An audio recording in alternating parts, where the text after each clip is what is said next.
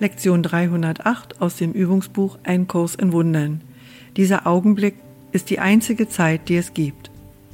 Ich habe mir die Zeit in einer solchen Weise vorgestellt, dass ich mein Ziel vereitle. Wenn ich beschließe, über die Zeit hinaus die Zeitlosigkeit zu erreichen, muss ich meine Wahrnehmung dessen, wozu die Zeit dient, ändern.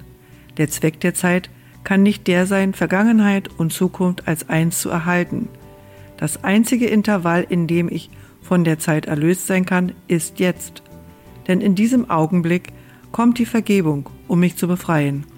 Christi Geburt ist jetzt, ohne eine Vergangenheit oder Zukunft. Er ist gekommen, um der Welt seinen gegenwärtigen Segen zu geben und sie der Zeitlosigkeit und Liebe zurückzuerstatten. Und die Liebe ist allgegenwärtig, hier und jetzt. Vater, ich sage Dank für diesen Augenblick, Eben jetzt bin ich erlöst. Dieser Augenblick ist die Zeit, die du für die Befreiung deines Sohnes und für die Erlösung der Welt in ihm bestimmt hast.